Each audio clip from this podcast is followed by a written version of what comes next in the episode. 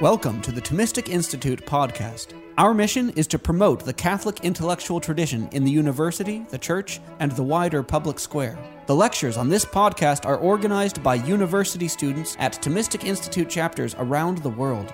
To learn more and to attend these events, visit us at ThomisticInstitute.org.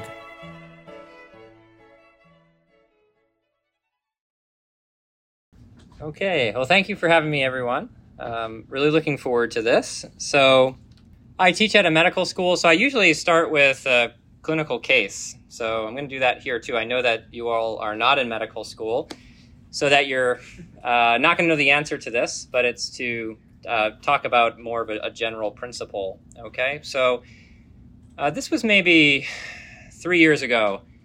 There was a young woman she was um, i need to make up her biographical information for hipaa purposes but um, young woman say she's 27 years old um, hispanic and uh, she's right-handed. Neurologists always want to know if you're right-handed or left-handed. It's important to us but she's right-handed. She was previously healthy. Maybe in the prior two or three weeks she had a little bit of a viral prodrome um, upper respiratory infection and got over it, and things were going well. She then went, um, she works with young children, and she was working with this uh, babies. And one day, she just felt this irritability that she couldn't contain. And she started, she was holding this baby and just screaming at it. She was screaming, uh, Paw Patrol. And she just kept screaming at this baby. And that type of behavior is frowned upon in any work environment. So uh, she was dismissed. So she's driving home. And as she's driving home, she passes a gas station.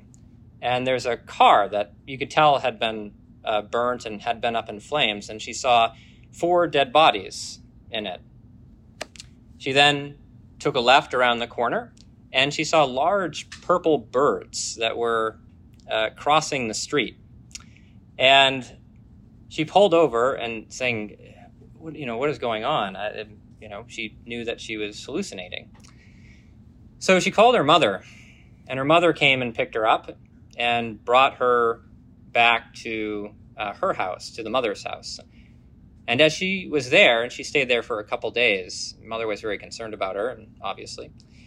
And she started to have these paranoid delusions. Every time the phone rang, it was someone trying to get her.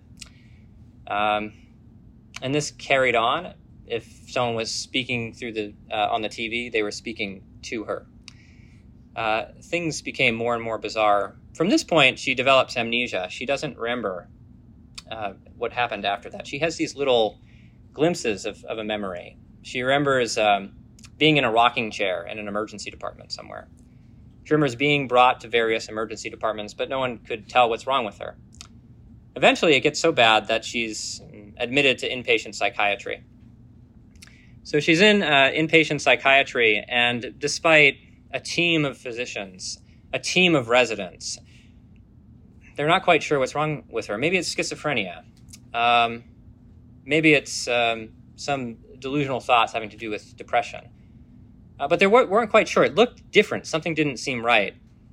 And as she was there, she continued to have bizarre behaviors. She would only walk backwards. So she would only walk backwards. She wouldn't, she wouldn't walk the other direction.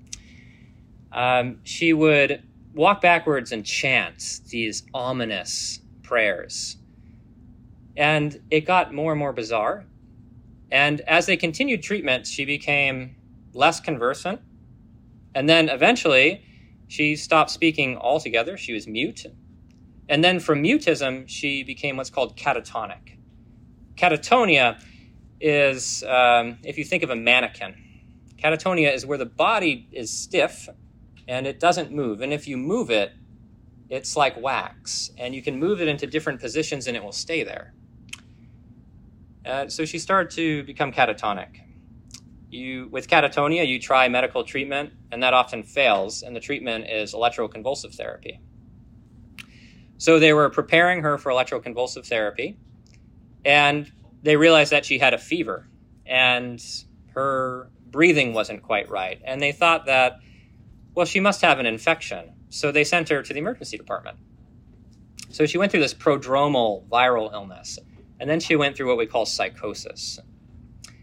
And then she went into this um, we call hypokinetic state, where you're not moving, kinesis, movement, not moving.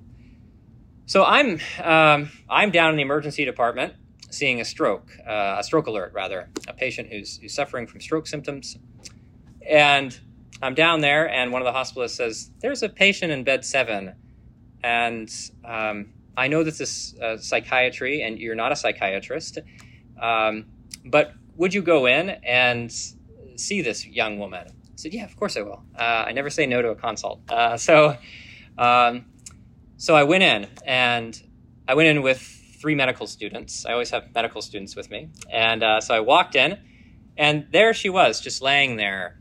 Um, just like this, eyes open. I walked up to her, tried to say her name, no response whatsoever. I got my hands and I flashed them in front of her eyes, didn't blink. I tried to move her extremities and they were just stuck in place. I got close to her face and I saw these um, abnormal movements in her face called hyperkinesia. And I was looking at them, they were semi rhythmic to rhythmic. And uh, I looked at my students You guys know what this is? And no one knew. Uh, but I, uh, I knew what it was. I had seen it before in children. Um, does anyone know what it is, by the way? I don't know, just curious. Uh, medical students wouldn't know that either. But um, uh, Aquinas says in the Summa Theologiae, uh, the prima pars, I think it's um, question two, article two. Uh, see if I can remember this.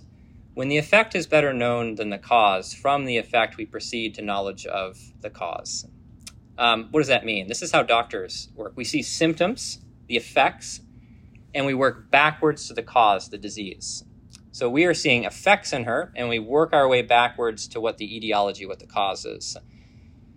There's only one syndrome in which there's a prodrome and then it's followed by a psychotic phase, and then it's it's followed by kind of this hypokinetic catatonia, followed by hyperkinesis. It's called anti-NMDA receptor encephalitis.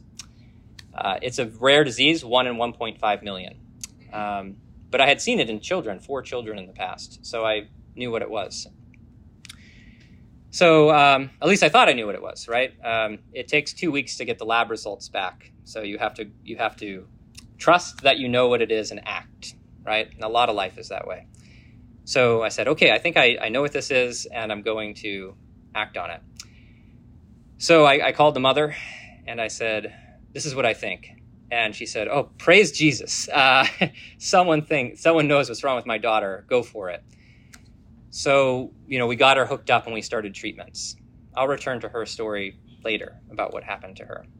There's different ways of looking at this. If I'm talking to a, uh, another neurologist, I'll, I'll talk very specifically about what's happening to this woman.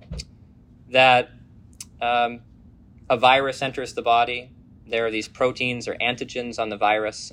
The immune system comes to try to kill the virus, it learns what the protein looks like so it can produce more of the immune system to go and attack more and more of the viruses, right? But sometimes the antigen, the thing on the virus, looks identical to a receptor in the brain. So the immune system will start to attack the brain in a process called molecular mimicry. And we can talk about what part of the brain that affects. These NMDA receptors have a high density in the hippocampi and all throughout the cerebral cortex. And when this damage occurs, you start to get an increase in excitatory neurotransmitters and dopamine dysregulation, which you get all these symptoms. That's one way of explaining this. You can go into more details about it. Um, there's another way to explain it that this is someone who's losing capacities. She had a capacity to control her emotions. Mm, that capacity is no longer present. Um, she had uh, capacities for controlling movements those capacities are no longer present. She has a capacity to perceive reality as it really is. Those capacities are no longer present. Um, she has a capacity to be a conscious person, and those capacities are diminished, are gone. She is now in a coma. So we can talk about it more generally as a loss of capacities. I've been a neurologist for uh, coming on nine years now, or practicing neurology for nine years, anyways. Um, and when you do this for a long time, you start to, mm, it's easy to reduce your person to their organs. So if you're a liver transplant doctor, it's like this is a 67 year old liver who's presenting today with, you know, so it, you start to reduce the person to their organ.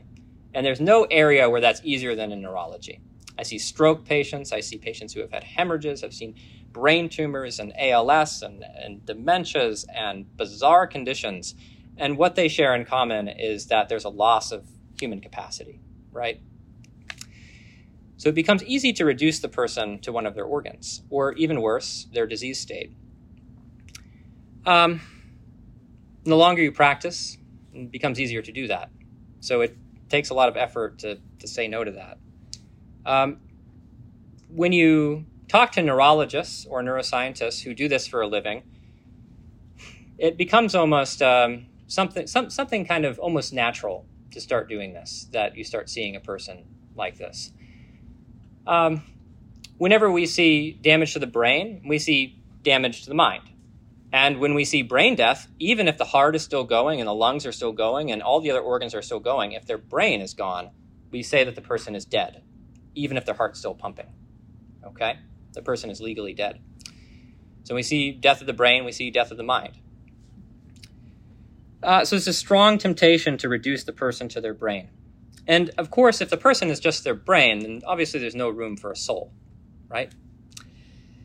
Uh, there's a lot of claims in neuroscience that neuroscience has disproved the existence of, of free will, that neuroscience has located God in the brain, and making a metaphysical claim that because God has been located in the brain, he doesn't exist elsewhere. This is something that we've uh, invented uh, through the evolutionary process.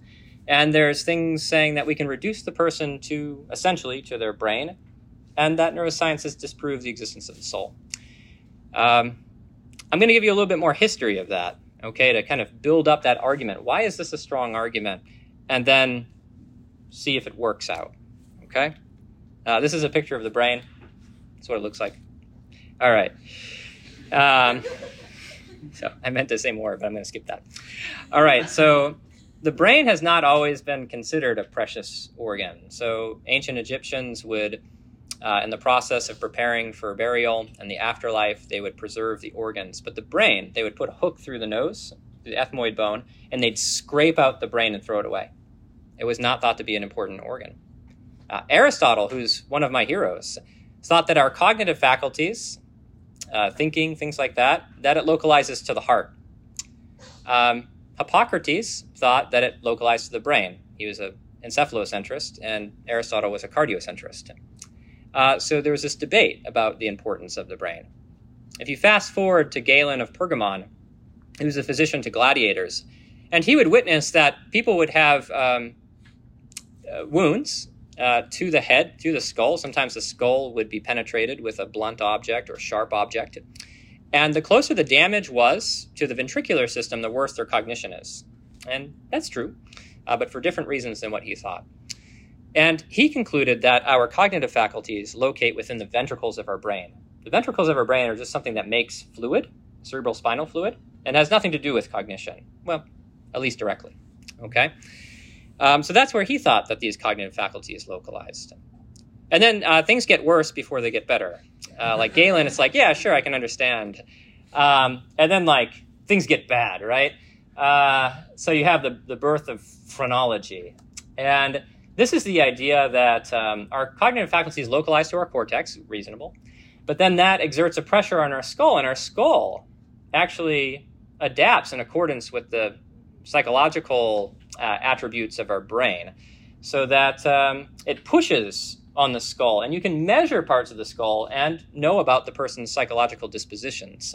So they may have like an enlarged area of combativeness, and that is kind of running into conjugal love or something, and like disaster may occur uh, based off of these measurements, and they recommend a treatment or something, right? Um, so this is a pseudoscience, of course. There are no uh, phrenologists still around, um, but there are equally bad sciences. Okay.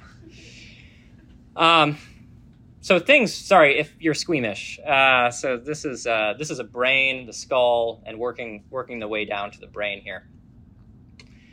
So um, the birth of neuroscience. I'll get to that picture in a second. But the birth of neuroscience really takes off in the 19th century. So um, Pierre Paul Broca, he followed a man who suddenly became unable to express himself. So he could understand what others were saying, but he couldn't express himself to others. So um, Broca wondered what was wrong with this man. So he followed him around for a number of years and, until he died. Uh, and then when he died, he took the skull off uh, and looked inside to see where the damage was. So as I'm speaking to you right now, I'm using an area that's called Broca's area, actually. It's named after Pierre Paul Broca. And um, it's in the inferior frontal gyrus on the left. And he saw a necrosis in that area. The person had had a stroke. And he concluded that expressive language comes from that specific region within the brain. A colleague of his um, in um, Germany, at the time Prussia, uh, Karl Wernicke, uh, same methodology. So he followed uh, what Broca did, but someone had a receptive aphasia. So as I'm speaking to you right now, you're using your superior temporal gyrus, and that gives you the capacity to understand what I'm being, what's being said, your receptive language. Um, same thing. Someone had a, a stroke, a necrosis in the superior temporal gyrus on the left, and it was concluded that receptive language localizes to that specific region. And then you have John Hughlings Jackson, who's the first to localize motor function to the brain. So he studied epilepsy patients. He meticulously docu- documented what's called the semiology of seizures. A seizure would start in the face and then move to the arm, and he hypothesized that there's an area in the brain that corresponds to this. And then he found lesions in those areas, and this has been proven to be correct. So, um, so on it goes. Now, why didn't we know this stuff before? Well, for the vast majority of history, uh, it was not considered ethical to do an autopsy. So, from uh, the Greek and Roman religions, uh, the afterlife was very important. The body mattered a lot. So, you did not touch it. Uh, Pope Sixtus, I forget his Roman numerals, uh, but um, in 1448 stated there's no theological problems with doing autopsy. Be respectful of the body, but there's no problems with it. So we start to learn more and more over time, but we still knew very little about the brain. Having um, done a lot of this myself, when I would, uh, for a cadaver, someone who's donated their body to science, if the body wasn't preserve, preserved properly, when we remove the skull, the, bo- the brain just pours out. It's liquid. Um, so you have to you have to have refrigeration and you have to have um, electricity helps. So those things are important. Now, when this first started, they were executed criminals. So no one donated their body to science. This was someone who was an executed criminal, and they would uh, look and see what's going on in the brain. So that was really 19th century. So we started learning more about the brain at that time. Wilder Penfield was a famous neurosurgery uh, neurosurgeon. So we're moving um, into the 20th century, and he was one of the founders of what's called the Montreal procedure. And I've been in these uh, during the electrophysiology component of the study. But what you do is you remove the, the skull, patients uh, under general anesthesia, you remove the skull, and then you wake the patient up. Um, and you stimulate certain parts of the brain, like the kayak commercial. I don't know if you guys see that, where they're like, he's booking flights, the neurosurgeon's booking flights by stimulating the brain. It's a little bit like that. Um, so you, you take the skull off and you stimulate certain parts of the cerebral cortex, and the person will say, My arm is numb. Or they'll even have a flashback of a memory that occurred earlier in life. Um, sometimes they'll hear music that's not actually playing. So all these bizarre things will occur. So, but we, we localize memory now in the uh, temporal lobes. So over time, more and more things are being localized to the brain. Uh, Phineas Gage. Uh, you guys probably know good old Phineas. Uh, he's from my neck of the woods, uh, New Englander. Uh, lived in New Hampshire, where I'm from. So he's he, we know him up there. Uh, so in I think it was 1848, he had a steel rod and he was packing dynamite into the ground, and he used to pack dynamite into the ground to blow stuff up. And he was doing this, and it ignited the um, fuse early. So the pole went through his orbital cortex, and it went through the left uh, orbital frontal region of his frontal lobe.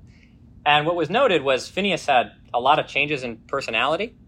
He had a lot of changes in what's called executive function, planning. Um, if you think of like a CEO of a company, they have very good executive function, or they ought to. Um, and so he there was this loss of capacity again. Uh, this is an electroencephalogram, uh, electroencephalography. I spend a lot of my day reading these, and these are uh, brain waves. So uh, this is these are brain waves invented in 1924 um, by Hans Berger. So this is a way of looking at the electrical activity of the brain helps us localize things further. CT scans in 1970s they come into clinical practice, and um, now we can see the brain. X-ray can't penetrate the skull, we can see the brain now. So um, we can see where things are happening. Huge advancement within neuroscience. Uh, this is MRI. Uh, MRIs come about more in the 1990s. Technology dates back from before that. But now we're able to really see where things localize in the brain with an MRI. Very precise imaging. And even more advanced imaging has come out. So I'm the director of our stroke program, and um, we are using all these advanced images. So if someone comes in with stroke symptoms, if you look at A, that's a CT scan, uh, it looks pretty normal. I see a small abnormality there, but for our sake, it looks normal. If you look at B, though, one of the arteries is occluded. There's a laser right here. There's no flow. There's a clot right here. And if you look at this blue area right here, this is these are dead neurons. We can't do anything about that. But the red area is everything that's going to die if we do not intervene. If you look at D, um, here's the blockage. You come in, you remove the blockage, you restore blood flow. And instead of the stroke looking like C, uh, it looks like the first image in C. So it's a much smaller stroke. The person is going to have a much better outcome. These, you know, computer software is amazing. It helps us make all sorts of decisions, and this is a beautiful thing within neuroscience. It it makes a big difference in the lives of people. A functional MRI. Um, functional MRIs, um, 1990s, uh, 2000s really exploded in the early 2000s. Now there's a neuroscience of everything because of functional MRIs. It's like a neuroscience of selling used cars. There's a neuroscience of every field now uh, because of these things. And, and people make all sorts of claims based off of functional MRIs. In reality, uh, clinically, they have very little utility. Um, we use them in epilepsy patients sometimes to plan epilepsy surgery but overall limited. Uh, but cognitive neuroscience really relies heavily on these, among other studies, but relies a lot on functional MRIs. So um, you can. What happens is, as I'm talking right now, I'm using Broca's area, and if you did a functional MRI, there's more blood flow to that area because I'm using it, and you're going to see an increased signal there, and that helps us. So you put someone in, you have them do a task, and then you take a picture, and you're like, all right, that's where it localizes. Perfect. So you can do these things where you uh, you put them in a functional MRI, you, you pick them with, uh, you hit them with a, a, a, pin, or you have them look at a, a, picture of their girlfriend or something, and you'll see these areas light up, and you're like, oh, okay, um, empathy, it localizes to the these areas here.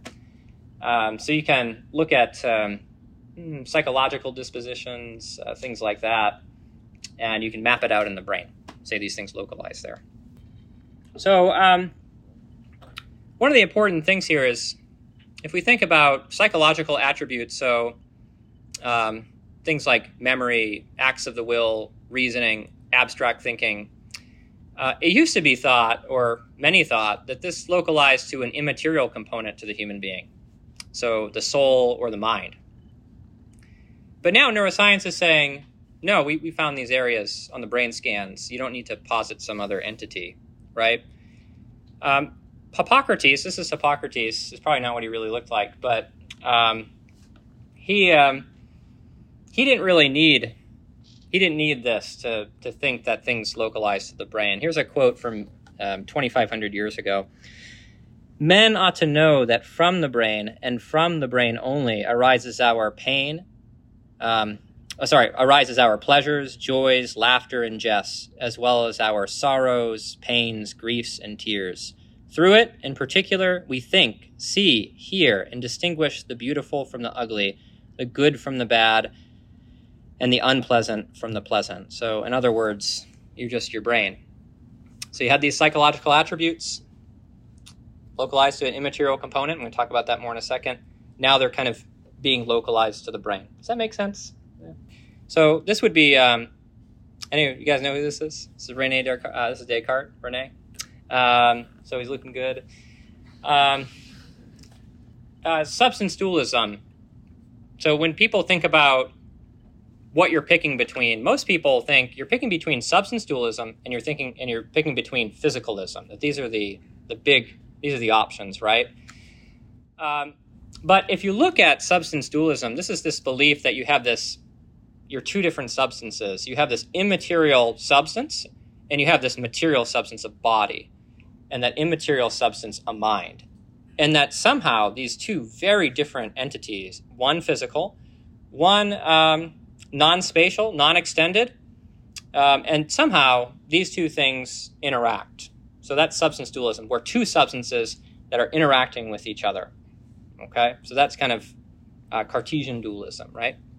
But um, and and I guess with Descartes, another important thing is like the person is identical to their mind.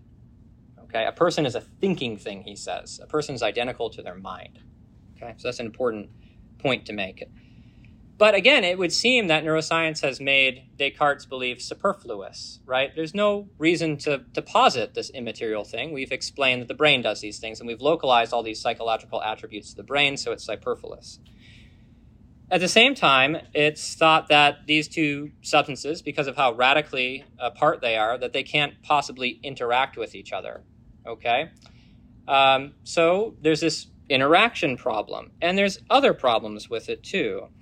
Um, just some of the other problems would be ethical considerations. So if the person is just their mind, well, it seems obvious that not all minds are equal. Uh, so it'd be very difficult to, uh, when I think about my patients who suffer from mental illness, who are in comas, who have intellectual disabilities, um, it's easy if you think a person is just a thinking thing, um, it can be very hard to find equality there, okay? Because minds are not of all the same capacities and powers. So there are some ethical problems that arise.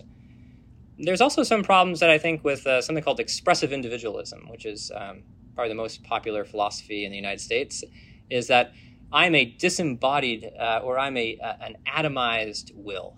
Um, O. Carter Snead. That's from O. Carter Snead. I'm, just, um, I'm an atomized will that's kind of contingently, but not necessarily related to my body. My mind says one thing, my body says another. Um, but really, I'm my mind. Okay? Uh, this expressive individualism, I think, fits very well with Cartesian dualism. Um, and then, as a neurologist, there's just this very tight connection between brain states and mental states, and it's hard to see them as two distinct substances. Uh, for Christians, so certainly some Christians in the room, we believe in the resurrection. And um, certainly that could fit with, with substance dualism. But if you're really your immaterial self, then why look forward to the resurrection? Um, so if I'm really this immaterial self, um, a thinking thing, why need a body? If anything, that just limits me. Um, Ed Feser, in one of his reviews of a book on substance dualism, compared this view to a poltergeist um, inhabiting a vacuum cleaner, uh, which I don't know. Uh, that that uh, I thought that was funny. Um, so, um, and then there's this um, idea of what's called a, the mereological fallacy. The mereological fallacy is when you um, ascribe an attribute to a part of a thing that can only be ascribed to the whole of the thing. So um, it's so if you describe like um, I don't know, it's not your mind that calls something to mind, right? Uh, the mind is part of you, but it's not your mind that recollects this or the other thing. It's not your mind that turns around and do these types of things, right? it's the human person as a whole who does these things uh, rather than one of their parts. You can't be what you possess. You can't be one of your parts. So you can't be identical to that thing. So there are a whole bunch of problems with substance dualism. And if that's the only game in town, and some people defend this, there are philosophers, Alvin Plantinga, William Lane Craig, uh, many others that, that support this and are excellent philosophers, and maybe some of you are substance dualists, and there may be better arguments, and maybe I'm uh, really not being kind to this view, but I don't like it. Uh, so, um, um, so um, if that's the only game in town, then a lot of people, let's have a blank slide here, a lot of people have um, turned to physicalism, okay? So physicalism is, uh, there's kind of general physicalism, but then there's physicalism when we're talking about philosophy of mind. And physicalism holds that humans are purely material beings. There exists no immaterial component to our nature. So nothing like a mind or a soul. And this endorses what's called a mechanistic conception of nature, in which nature is seen as um, completely material and everything within it is quantifiable, takes up space. And when you reduce it to physical base properties, uh, there's no qualitative components. There's no like color, taste, smell at the quantum level, which everything is made of. Um, there's no intentionality or subjectivity or things like awareness, right? Um, so it endorses a this kind of mechanistic view.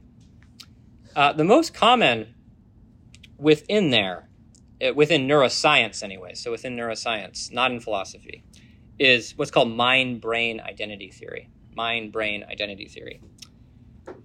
And um, this is the belief that a mental state is identical to a brain state. So this is a lot of neurosciences. Uh, neuroscientists would believe this, right?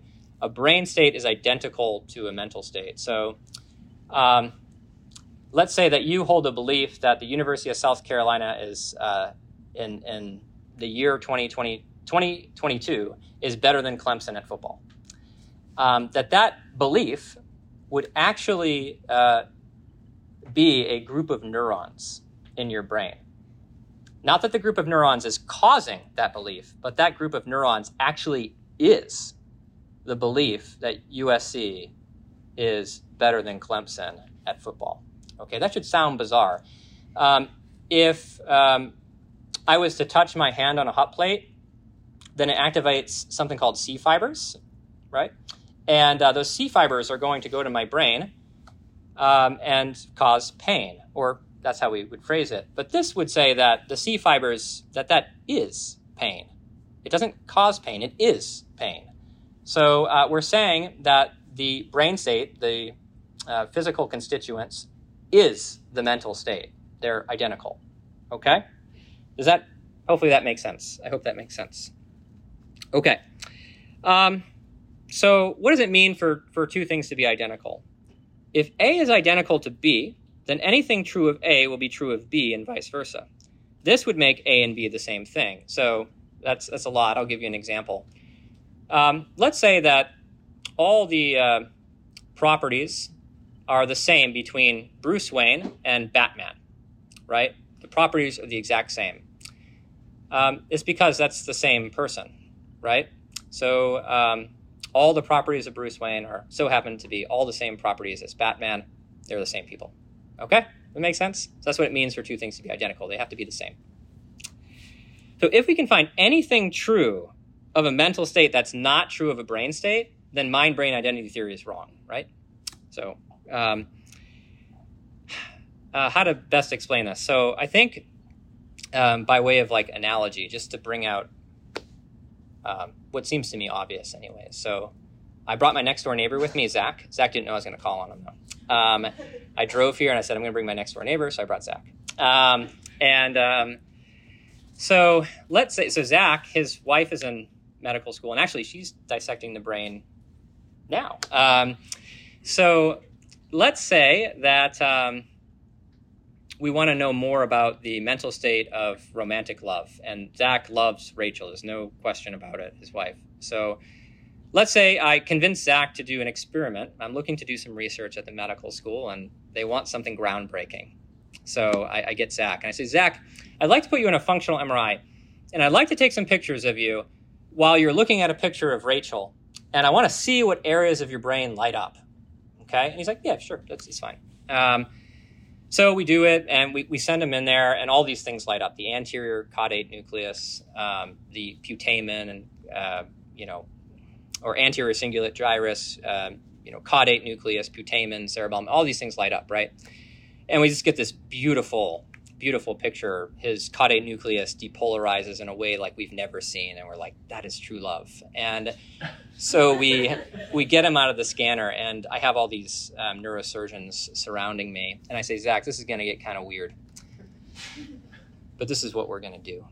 Um, hang with me. So we're gonna we're gonna um, these are really talented neurosurgeons. I'm telling you, they're the best.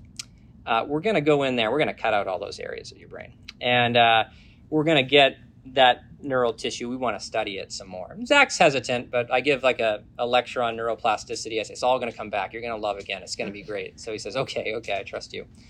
Uh, so we do it, and uh, so we we carve out very carefully these areas of the brain, and and um, we we get this neural tissue and just kind of slap it on a on a table. And um, Rachel, uh, who's a medical student, is, is, walking by. She says, "What in the world is that?" And I said, "That is Zach's love for you." um, so that should seem ridiculous, but if mind-brain identity theory was true, that would be true. That really would be uh, Zach's love for Rachel, but it's obviously not. Now, why isn't it? Well, because the properties are different.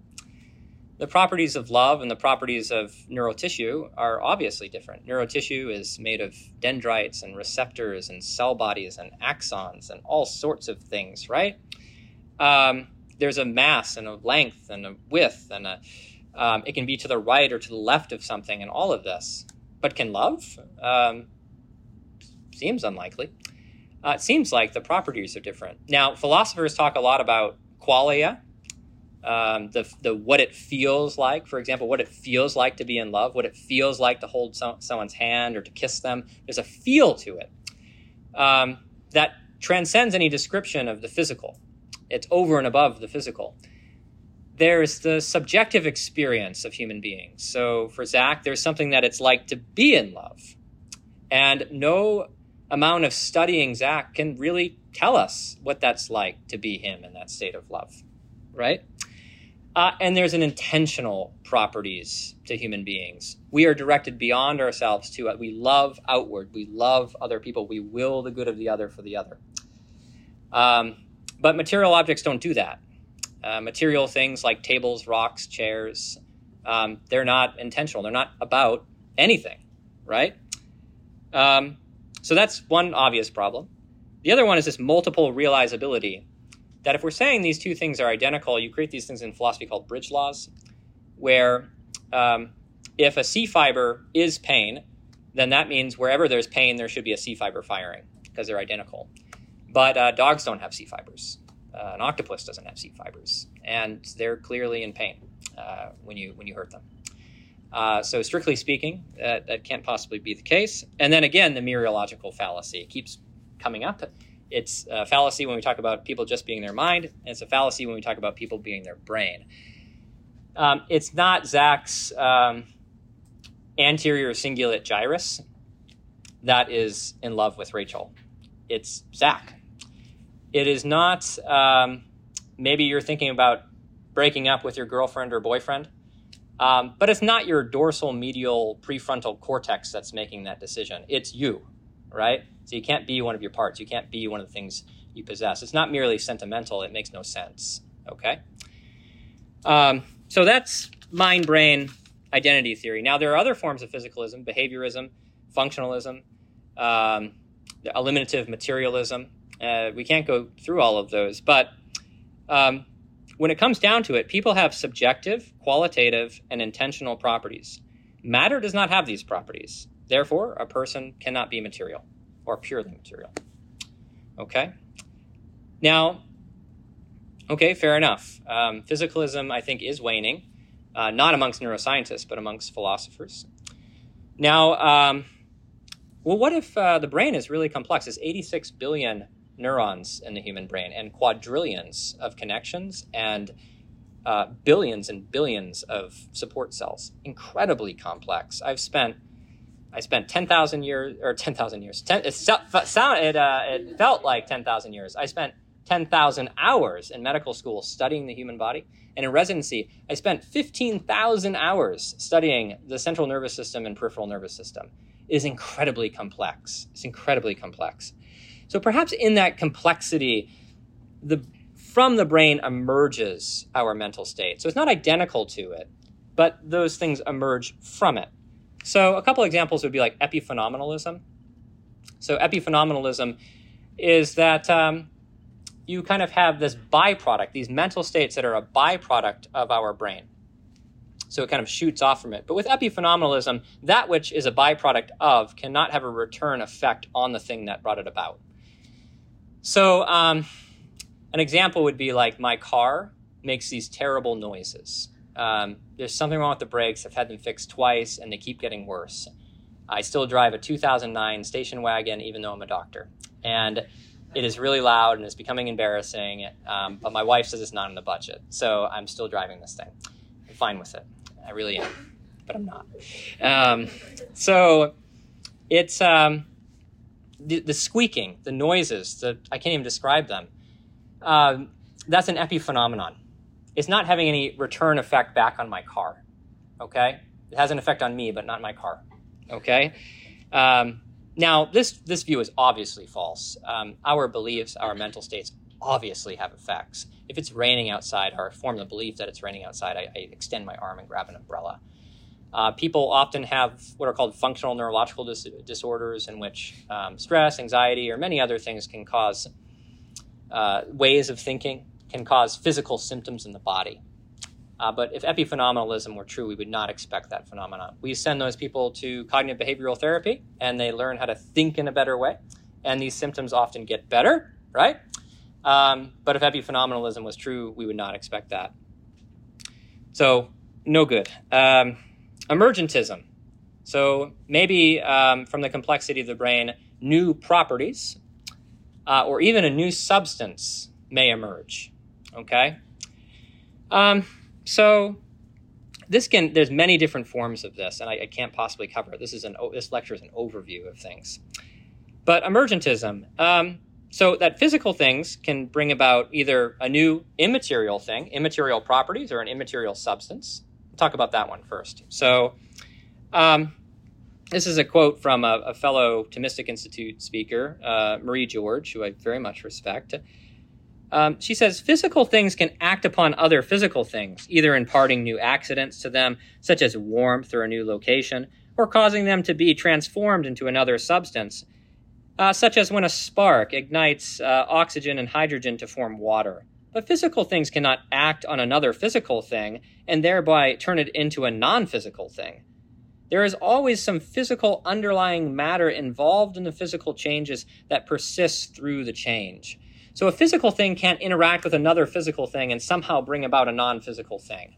Okay, that's the claim, uh, which which I agree with. Um, so now um, there's more to this view. No, okay, well perhaps it's not an immaterial thing; it's a material thing with new properties that supervene or transcend over its physical substratum. Um, okay, that is easy to hypothesize, but um, it's very hard to prove and defend. So you just ask, well, how exactly is it that the electrical chemical makeup of the brain brings about, um, you know, consciousness or mentality? How exactly is it? So that's a hard problem of consciousness, right? And there's no explanation for that. So it's easy to just say, well, the brain just produces this thing. They're physical things, but they just have unique properties. But physical things all do have some common denominators, such as they're all quantifiable.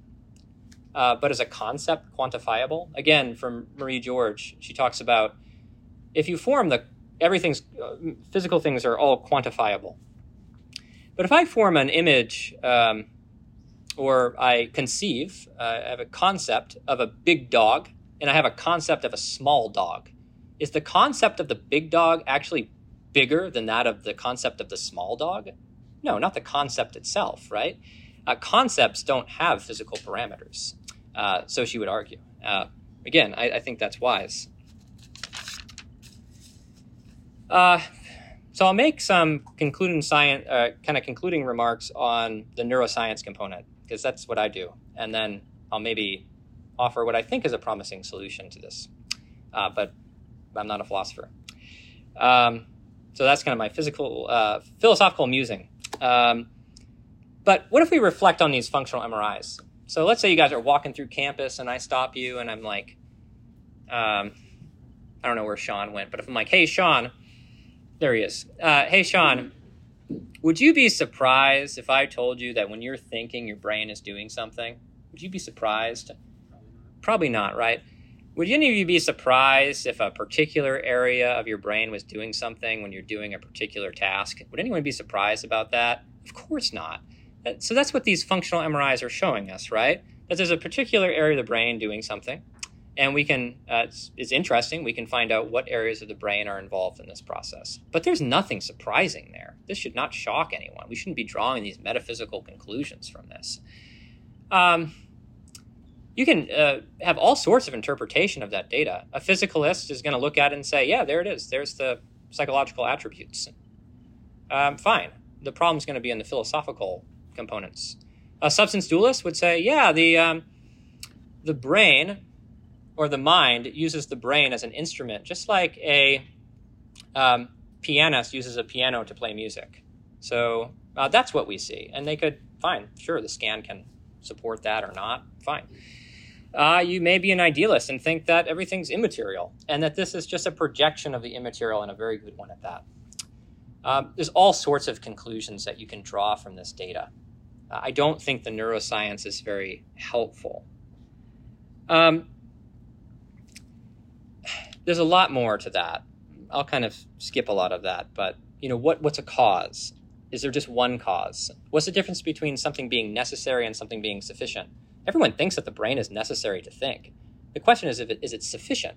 Gasoline is needed for my car to drive, but it's not sufficient. I need other things, right? I need other causes for my car to get from here back to Greenville. Okay, so necessary or necessity and sufficiency is a difference. Okay, but that's in philosophy. Neuroscience aims to identify brain processes and the microbiological substratum necessary for certain human capacities, not to make metaphysical claims regarding human nature. That is not within the methodology of neuroscience.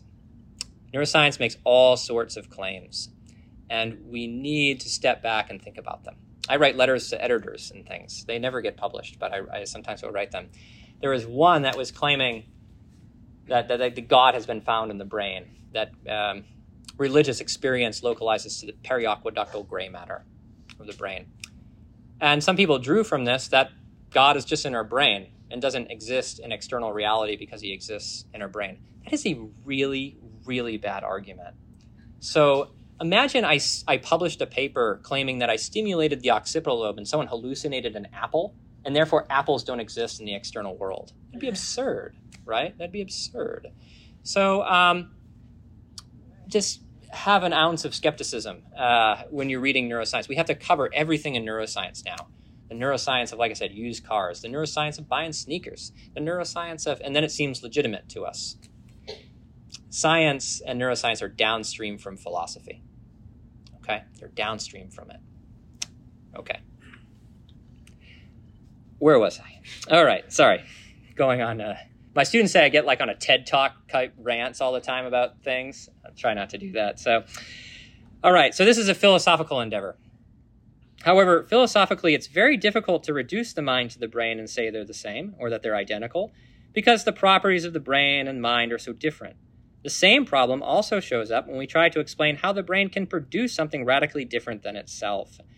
And because of the radical differences between the mind and matter, it's hard to see, if they both exist as distinct substances, that they could interact. Last, whether we ascribe psychological attributes to the mind or to the brain, we are ascribing attributes to a part of the human that only makes sense when we ascribe it to the whole of the human. Not only does this not make sense, but again, there are ethical implications to this. Not all minds are equal and not all brains are equal, but we want equality amongst people.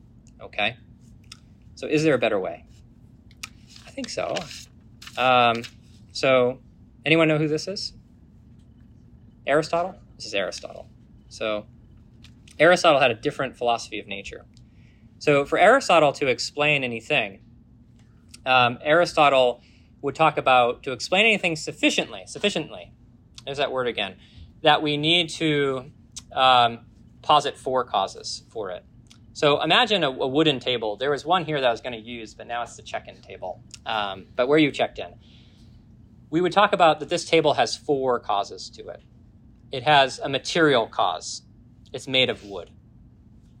Okay.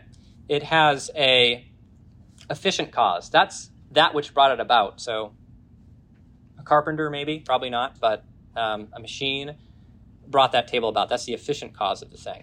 But we want to know more about it. We want to, so you can posit the formal cause of the thing, which in this case would talk about the structure, the shape of it. It has four legs. It's rectangular. And then finally, you'd want to talk about the final cause. What's the purpose of the table, right? What's the purpose of the table? Well, it's to check in at today, but it may be to eat at or to study at. So there's different, uh, these kind of four causes. Now, what would Aristotle, I think, say about these scans when, when he's looking at it? So Aristotle would look at the parts of the brain and he would say, yeah, that's the material cause. Uh, these areas that we see in the brain are the material cause of what we see the person doing. The act that's occurring, the event that's occurring, um, that's the material cause. The stuff, the objects involved, neurons and, and the like. Um, he may look at an EEG, and maybe you add that to the functional MRI, and you'd say, yeah, that's the efficient cause. It's the neuro uh, currents that bring about this act that the person is doing on the functional MRI. But he said that would not explain the whole picture. He would have to posit what's called a formal cause and a final cause. So there, uh, he would be having these metaphysical add ons, and that would entail, when he's talking about formal cause and final cause, that it would entail things like thoughts, intentions, purpose of why the participants are doing what they're doing and why they're being scanned. Okay? Um, for Aristotle, when he talks about formal causality and final causality, for formal causality, it goes beyond just the structure of the thing. For formal causality, it has a deeper meaning to Aristotle. It's that which organizes, informs, and directs the matter of a thing to become that which it is intended to be. In living things, it's that which gives life, it's that which makes a thing alive.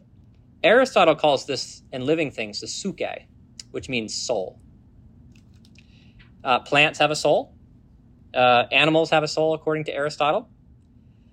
Um, and humans have a soul. Now, with plants and animals, he doesn't mean this immaterial thing that survives the death of the plant or the animal.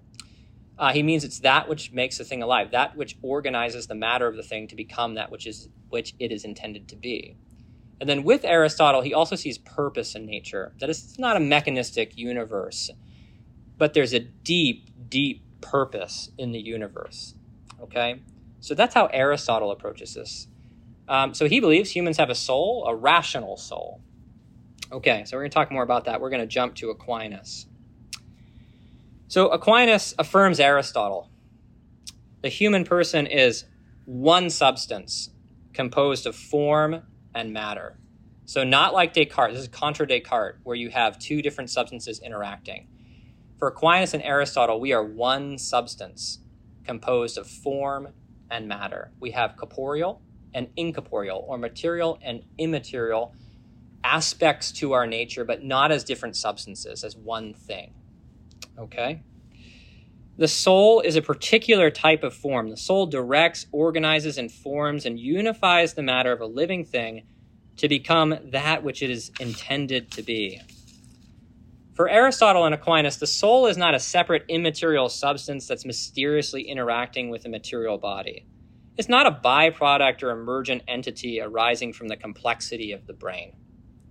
It's the first principle of life and those things which live. If you go back to Genesis 2 7, uh, it says, Then the Lord God formed man from the dust of the uh, dust of the ground. And this is symbolic language and breathed into his nostrils the breath of life, and man became a living being. It's that which gives life. It's that which makes a thing alive, first and foremost. And then it's that which directs and organizes the matter to become that which is intended to be. It's what gives us intentionality, qualitative and subjective experiences. All living things have a soul. but humans have a rational soul, according to Aquinas. And that gives us the capacity to reason and to will. The intellect and will, Aquinas gives metaphysical demonstrations uh, for this. So it's not based on faith. Uh, we can know this from faith. Um, but uh, through metaphysical demonstrations, he uh, makes arguments that the intellect and will have to be immaterial. Given the capacities they have, uh, that matter does not have, it has to be immaterial. So he gives arguments for that. Um, the soul being immaterial is subsistent, meaning it can survive on its own. So that means it survives the death of the human person, but not as a person, as an incomplete substance that's rejoined uh, to a new body in the resurrection, according to Aquinas. Now, um, it's fundamental here that Aquinas, Augustine, Boethius, uh, many thinkers of the past think that when we talk about being made in God's image, that kind of imprint of God's image, well, it's on all of us, but it's in having a soul that we're created in the image of God. And for Aquinas and many, that is a very solid grounds for human equality. Okay? We are stamped as image bearers. And that is a firm foundation for equality. Okay, so why does all this matter? I mean, that matters, right? Equality. But why does this all matter? If we get back to um, Brittany, my uh, who I started talking about, who came in with psychosis. Um, so she had a rough hospitalization. When I saw her there in that room, she was rigid and catatonic. She had um, um, you, you, get what's called dysautonomia with this condition, where the autonomic nervous system is just totally unpredictable autonomic, the autonomic nervous system is this thing that we don't have to think about our, our heart beating, our digestive tract, um, our arteries constricting, um, salivating. Uh, her autonomic nervous system was all over the place. She was just uh, like a leaking faucet. There was just saliva just pouring out of her mouth. Um, her temperature was up and it was down. Um, we had to intubate her we had to paralyze her. We needed to eventually put her on multiple um, forms of life support. When I hooked her up to EEG, she was in what's called status epilepticus, uh, meaning she had ongoing seizure activity in her brain that we couldn't see in her body.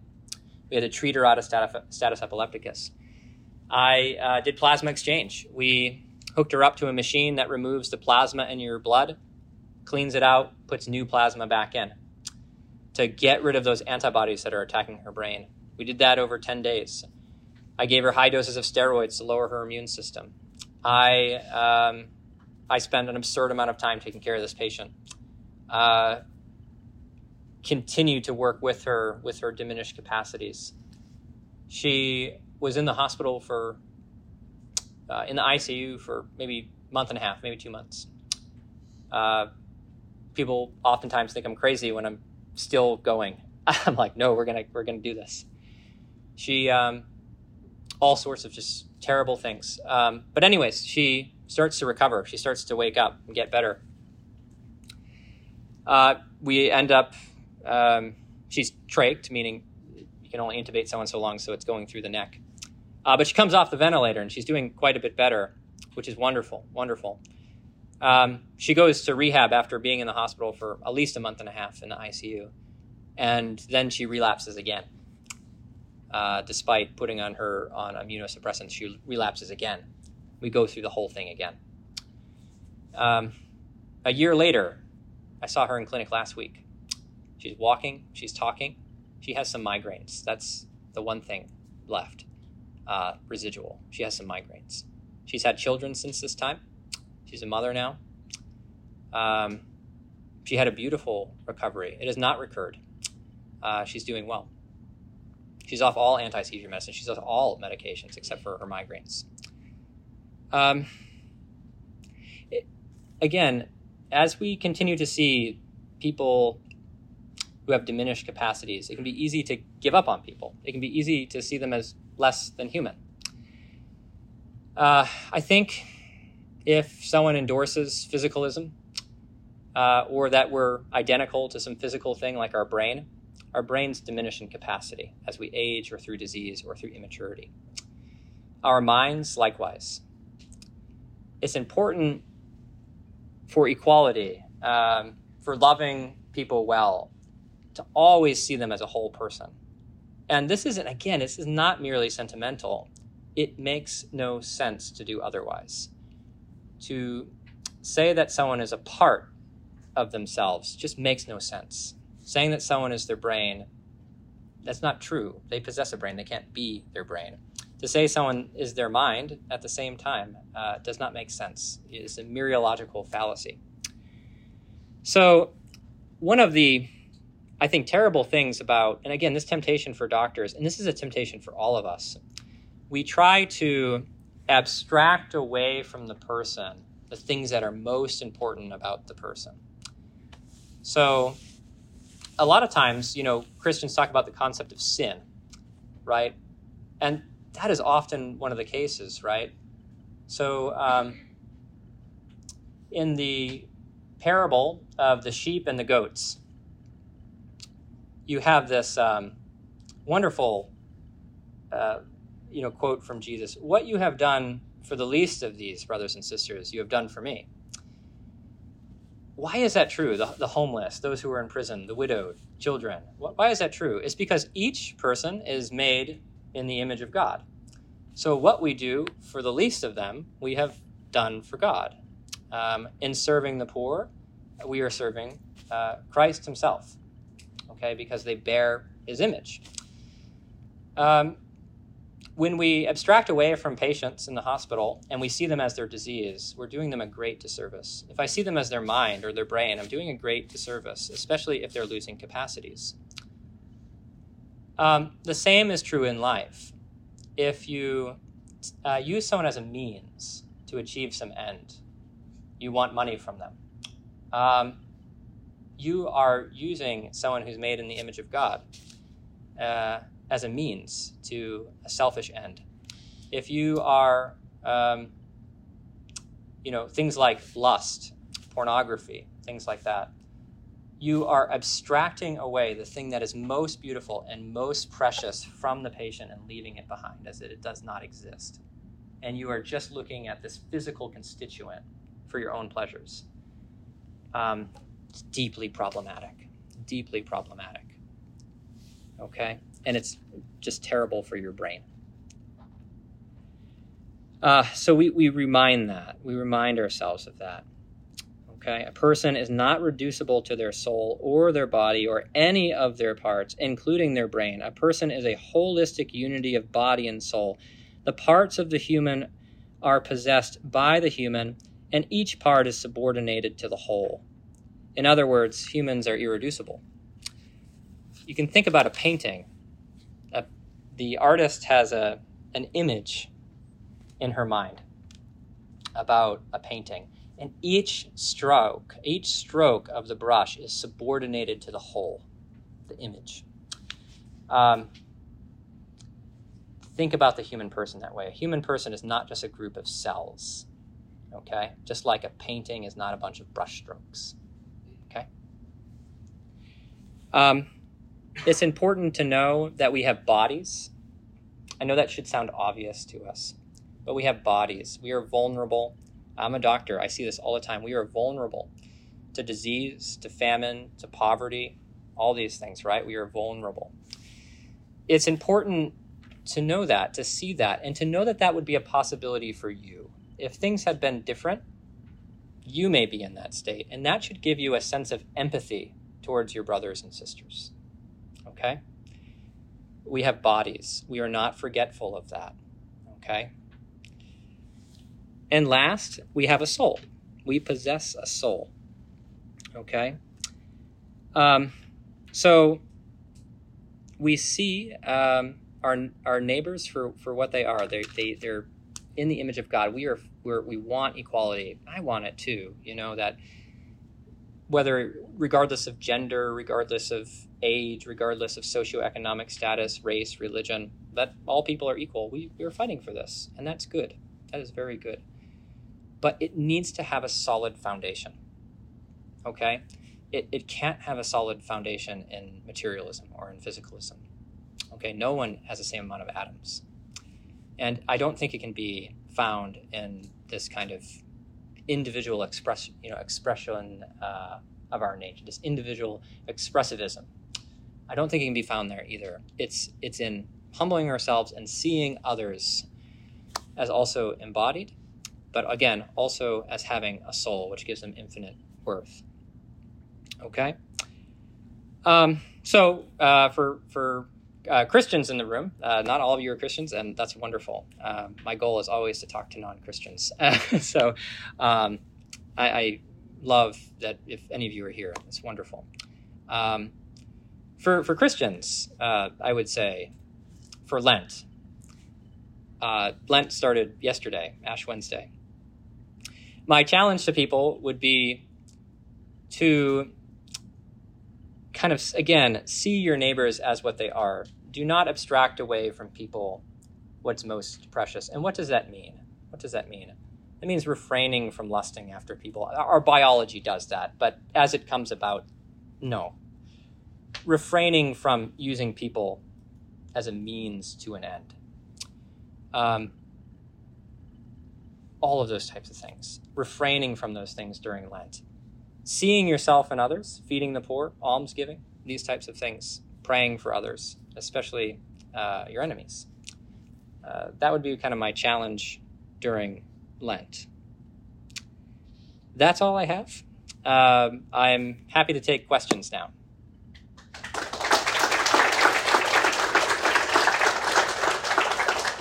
And I had this quote by Aquinas, and I forgot, but that it, that's it. I think it's a cool quote. Yeah, it's a great. What's that?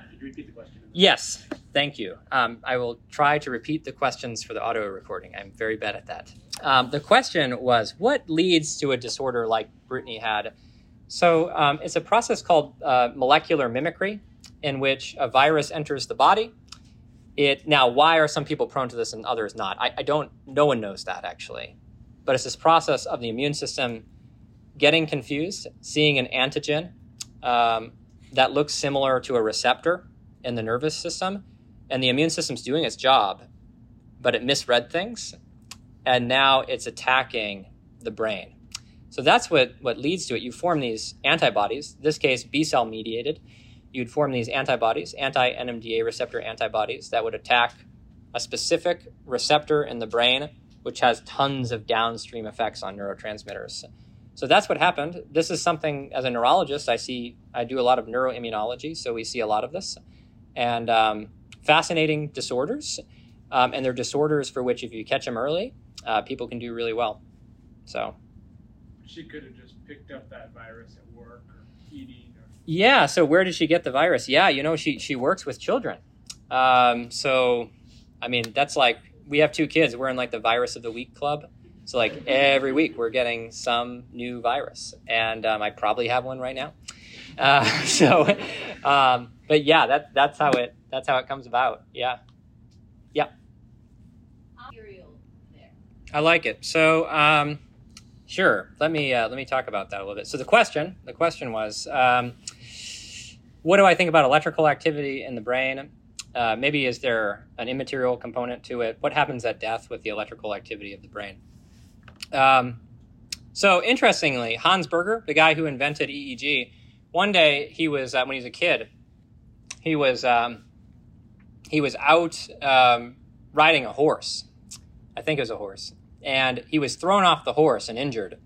And his sister lived in a different town, and she suddenly got this premonition that he fell off a horse and was injured. So she sent a telegram uh, to the farm and said, you know, are you okay? He became convinced that the electrical, that there's something in the brain, this was before electrical activity was discovered, that uh, could transmit distances and allow people to know what's going on.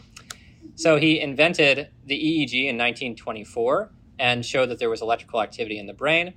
That's a really sad story, actually. He was mocked for this, for this discovery, and committed suicide. Um, which is like a, that's a real downer. You can edit that off the podcast.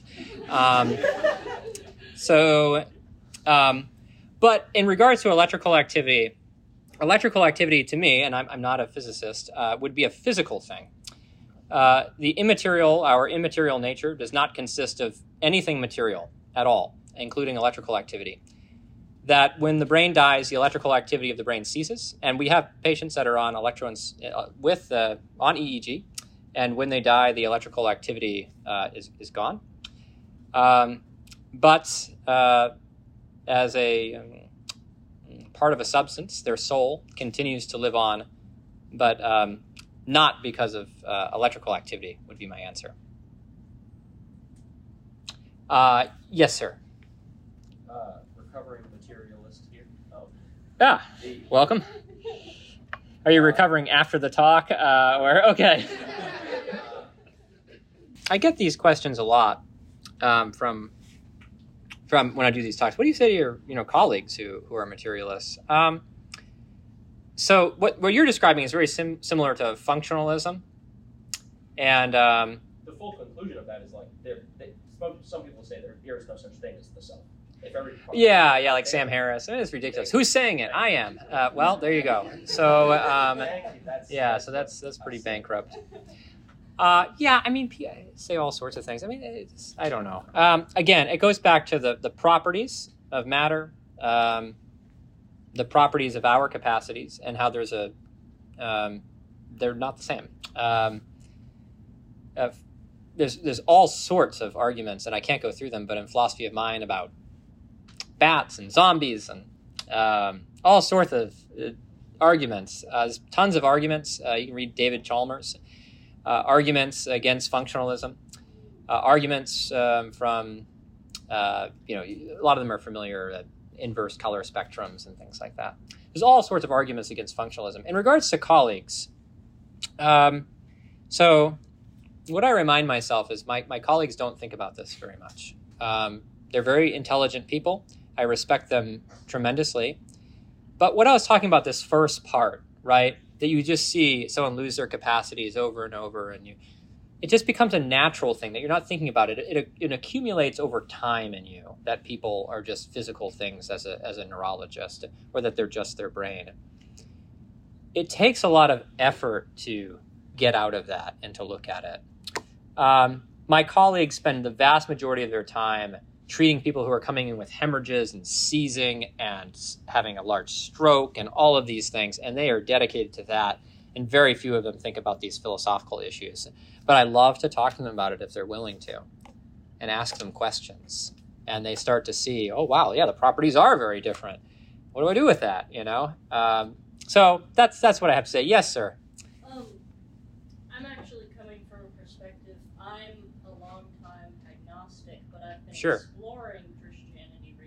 It's the best. And one of the Crusades. one of my um, one of the things that I'm very curious about is Yeah, sure. What's your name? Matthew. Matthew is a good biblical name. Uh, Zach, can you write down Matthew? We're going to pray for you, Matthew. Um, so, um, yeah, let me let me think about that. So, th- there's a lot of kind of questions there. Agnosticism, um, the soul. So I'd, I'd say a few things. So, like I said, I quoted Aquinas at the beginning that when the effect is better known than the cause, from the effect we proceed to knowledge of the cause. Okay, um, so in regards to the existence of God, we can look at things around us and you can develop things like cosmological arguments and teleological arguments. Um, from within us, we can develop um, moral arguments for the existence of God, um, arguments for the existence of God through religious experience. Um, so there's all sorts of philosophical proofs uh, that God exists, and I think that they work, with exception to the ontological argument. Um, so yeah, um, agnosticism. Um, so in regards to the soul, I actually, and I wrote it down, but I didn't write it here. I didn't bring it with me. I think that the soul is an argument also for the existence of God. It seems highly probable to me that if the soul exists, God exists as well. And I wrote down this like these the syllogism for it, and I forgot to bring it. But I, I, I think that uh, if the soul exists, it seems very likely that God exists. I, I don't know where it would have come from otherwise. Uh, so you have gone. I have. Uh, you have gone. I have. Uh, did you already go? No. No. Okay. Go ahead. Um, half the words we said. Oh no, that's not good. I was like, Uh, for you know, I need to explain it better if that's the case. Yeah. Okay. Yeah. So a lot of what I said plays into it, but a lot of it is is just. Um, uh, um, it kind of sounds corny, Christians say this, but it really is a relationship with with God. And when I sit down and I study, I invite the Lord. He's present. He's always present, but I recognize that the Lord is present, and I invite Him into my studying. And when I do that, not only uh, am I cognizant that He is there, but I deeply appreciate what I'm learning because it's what He has created. And what He has created is good. And when I learn about the brain and all of its wonderful complexity, I just thank God for it. Uh, I marvel at His creation. Um, and I carry that as a doctor. It, it infiltrates, it permeates what I do as a doctor in terms of how I relate to my patients. They're image bearers. So, yes, yes. I can probably take one more uh, question and um, maybe two if they're fast. Uh, uh, I'm going to go with you, and then if there's time, I'll go with, with you, sir. Uh, yes, go ahead. I'll make it quick. And I'm Um, not thank repeating the questions. I'm sorry, but go ahead. Thank you for your talk. Um, Yeah. Very insightful. But my first question was, how does your insight play into your practicing as a physician? And Yeah. second was, um, you occasionally deal with people suffering from mental person, um, since you do see people suffer from that. Yeah. So yes. Um, so the again the the part regarding mental illness. It's so many people, especially with neurological diseases, the same organ. So mental illness is extremely common. Um, it's remembering that I have a body. I have a body that's vulnerable, and if circumstances had been different, I too may suffer from mental illness. Uh, many people have been abused. Um, just so many people do terrible things to people. Um, it doesn't mean everyone has an excuse, but those who suffer from mental illness have a disorder of the brain. Um, and I realize that I too have a body and could be in their shoes. That's one part. Two, again, that they have a soul, um, that they are imprinted uh, as image bearers. And you don't have to be a, a Christian to be made in the image of God, all humans are. Um, so they're treated with respect. What I've done for the least of these, I have done for Christ. Um, so that, and as a physician, it there's a lot. There's a lot that plays into that. There's um, knowing that God can work miracles. I know I, I don't talk about these things much, but as a physician, when you're prayerful and cognizant of God through the day, uh, you see things. Uh, you I don't mean like weird, like I'm seeing like angels all over the place, but like you see outcomes that just wouldn't be expected and prayer has played a role. Um, remember, I had a, a man, uh, real briefly, who was in a coma, just like Brittany was for two months. Um, and I saw him for like, I guess he was, he was in a coma for one month. Um, and I saw him, same thing, you know, I went in, open your eyes, do this, do nothing, coma. Walking down the stairs, and I just felt this prompting um, what I call an oceanic tug. Uh, and that, that to me is the Holy Spirit. Go back. And I went back into his room and I leaned over him and I said, I'll call him Tom. Tom, open your eyes. Opened them. Um, you know, these, these things happen. Um, and I know we're kind of almost embarrassed to mention these things because we're all in the scientific age. But the, when you live by faith, um, when you trust that the Lord is at work and can do things, um, uh, the unexpected may occur. Okay? Uh, back there, and then we have dinner reservations in five minutes. Um, so we're in no rush, I guess. Go ahead, sir. Ah, yeah. It, yeah. So I know that's the challenge, right? Um, so, one, in computer science, uh, I think we mean something abstraction. Yeah, pulling something. That means just to pull something out of something and, and just focus on that one thing. Um, whereas abstract reasoning is something that computers cannot do. Uh, only humans can do that, and that is an immaterial aspect of, of human nature. Um, anyways, the yes, I have to abstract away from the person. I have to look at their disease. I have to look at their brain. When I'm looking at their brain on an MRI, I'm abstracting something from them, but not at the sake of their dignity. And I'm cognizant that entire time that I'm abstracting. The problem is sometimes when we abstract, we forget what we left behind. Um, that's the story of the Enlightenment um, with morality. That's the story of the Enlightenment with, with scientific revolution. Efficient causality, material causality, or material causes. We can measure those things, but we have left behind final causality. What's the purpose of the thing? And formal causality. We forgot that it's still there. Um, it's still there. Okay? So, um, so that's it for, for today. It's been such a pleasure talking to you guys. God bless you.